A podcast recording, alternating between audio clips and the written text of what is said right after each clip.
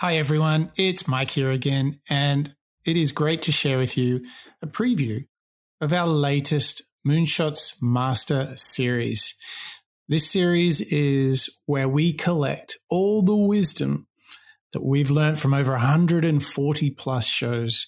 And what we do is we study a particular topic and we bring all the best clips and practices together so you get your own little masterclass.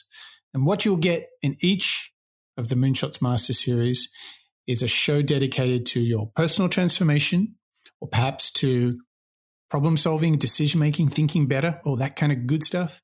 Or lastly, it will be about leadership. Those are the three big buckets that all the Moonshots thinking fits into personal transformation, thinking better, and leadership. That's right. And we pick all of those great clips from superstars, entrepreneurs, and authors and wrap it all up together. Now, you're only getting a preview of this. If you'd like to listen to the full show, get all the tools and all the goodies that comes with the Moonshots Master Series, visit moonshots.io, click on the members area and sign up. Be our patron. It's only a dollar a week and you'll get a complete masterclass just for you every single month. So head over to moonshots.io and become a member. But for now, enjoy the show.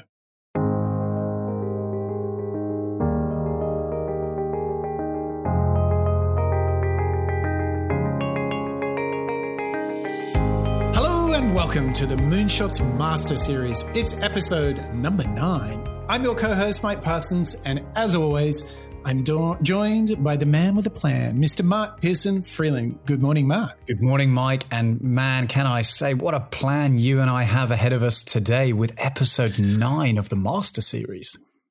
We are going deep, Mark. We are going to go rigorous.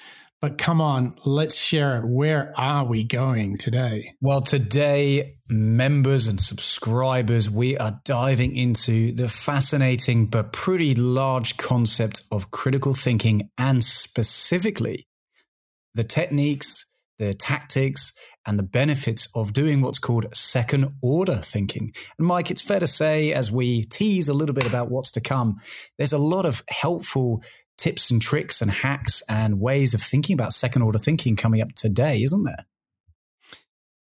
Indeed. This is all about, I think, making better decisions. And if I reflect on life, I've made some good ones, but boy, I remember the, some of the bad ones.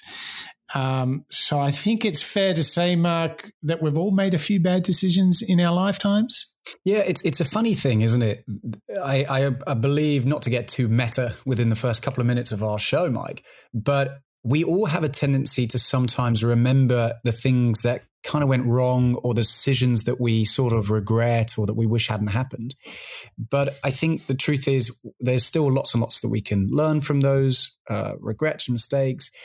But more, more importantly, really, is the act of making that decision can be explored, we can learn from, and we can get a little bit better at making those decisions. And well, that's the whole that's the whole thing, right? Like, sure, we make bad ones, but how do we make better ones, right? Yeah, exactly, exactly. So rather than thinking, "Oh, I'm stuck. I always make the same decisions. Why do I make such bad decisions throughout my life? Am I just a product of one after another bad decision?" The truth is, it's not fixed, is it? We've all got the the capability right. of learning uh, either how to roll with the punches or, as we're covering today, utilize better tactics to make perhaps better decisions and be more rigorous yeah. with our thinking. Exactly. And, and, you know, I think we're in a war against uh, time and lack of attention. I think all of these things make it harder for us to make better decisions. It makes it harder for us to take some time to examine it. So, if we want to survive in the modern world, I think we need a way of going deeper, of more critical thinking, going into the second level, second order thinking, consequential thinking, the ability to truly analyze and look at the things on a long term basis in order to make better steps in the short term. That's all in front of us in this show, Mark. And Mark, we've also got some amazing uh, uh, inspiration from famed investor uh, Howard Marks. I mean, Really looking forward to getting into that. We've got great philosophers. We've got some really practical kind of entrepreneurs giving their thoughts on how to do second order thinking. We even have some two moonshot heavyweights in Jordan Peterson and Adam Grant, all coming up in this moonshot master series. I think this is definitely a moment where you get the Red Bull, where you get the double espresso and get ready to go deep. Yeah, I couldn't agree more. I think that idea of long term thinking is something that perhaps we've discussed and advocated on the Moonshots Weekly as well as our Master Series, but only today are we getting deep, getting into our classic comprehensive Master Series topics. So, Mike, I mean, I, I'm raring to go. Can I can I kick us off? Let's start thinking deeply. Fantastic. So, subscribers and members and Mike, we have opening up our show today on second order thinking the author the investor the uh, wow a man who was the chairman and co-founder of oaktree capital management he's very insightful assessments of markets opportunities risks i mean i couldn't sell him anymore could i mike mr howard no. marks author of the most important thing uncommon sense for the thoughtful investor but specifically today, Mike, we I want to hear from Howard Marks, really getting us into the concept of second order thinking, and most importantly for you and our subscribers, how second order thinking can help us think different from others. But the first chapter says the most important thing is second level thinking. If you think the same as everybody else, you're going to act the same. If you act the same as everybody else, you're going to perform the same. And that's not a very good performance uh, formula for being a superior investor. If you want to be a superior investor, you have to think different from others. You have to act different. And maybe then you can then you can have different performance. And then the only question is your performance different and right or different and wrong relative to the average. But clearly, if you think the same as everybody else, you can't outperform. So you have to have uh, an organization which is based on what I consider second level thinking, which is thinking different from others and better. So when my son was studying investing, and he would come to me and he'd say, Dad, I think we should buy Ford stock because Ford is coming out with a great Mustang and they're going to make a lot of money. And I would say to him, my answer was always the same because I feel by repetition you can get your lessons across. So, so my answer to him was always the same. Who doesn't know that? If Ford's going to come out with a great Mustang and it's going to be a killer car and it's going to make a lot of money, but everybody who follows Ford knows that, then that piece of knowledge is not profitable. So, in order to ha- outperform others, you have to know something they don't know. You have to look at things in a different way than they look at them. Second level thinking, different and better. And, and just a, one brief example. The first level thinker says, This is a great company, we should buy the stock. The second level thinker says, It's a great company, but it's not as great as everybody thinks, we should sell the stock. And that's the thing I hope you'll think about. Mm, well, this wisdom is coming to us from somebody who is one of the top 500 most wealthiest people in America. He's worth, Mark, a cool $2.1 billion. So let's just remember this is coming from an oracle, almost a Warren Buffett like sage. And what's interesting here is he made this really important distinction, which I think is really valuable. Well, who, doesn't know that? Like, if everybody knows that, then it's not a, a special insight. It's hard to leverage opportunity from it. And you can almost imagine his poor son walking up to him, walk, turning around after hearing from Howard and going back to his bedroom to work on it a bit deeper, i.e., going to second order thinking, going deeper into it to find something that is a real insight that very few people know. Pretty interesting, pretty inspiring stuff, right? Yeah, super inspiring. And we're going to revisit it and explore it and really tear it open throughout today's episode. That idea of thinking differently, more long term or bigger versus that surface level response. And much like his son in the story is coming up to him and saying, Yeah, Ford, Ford, bring out a new car. Great. That's quite a, a surface level uh, element, isn't it? And as we're going to explore today and really get into the guts and understand, when we can train ourselves to go that level deeper, as Howard does, thinking about, well, everybody else knows it.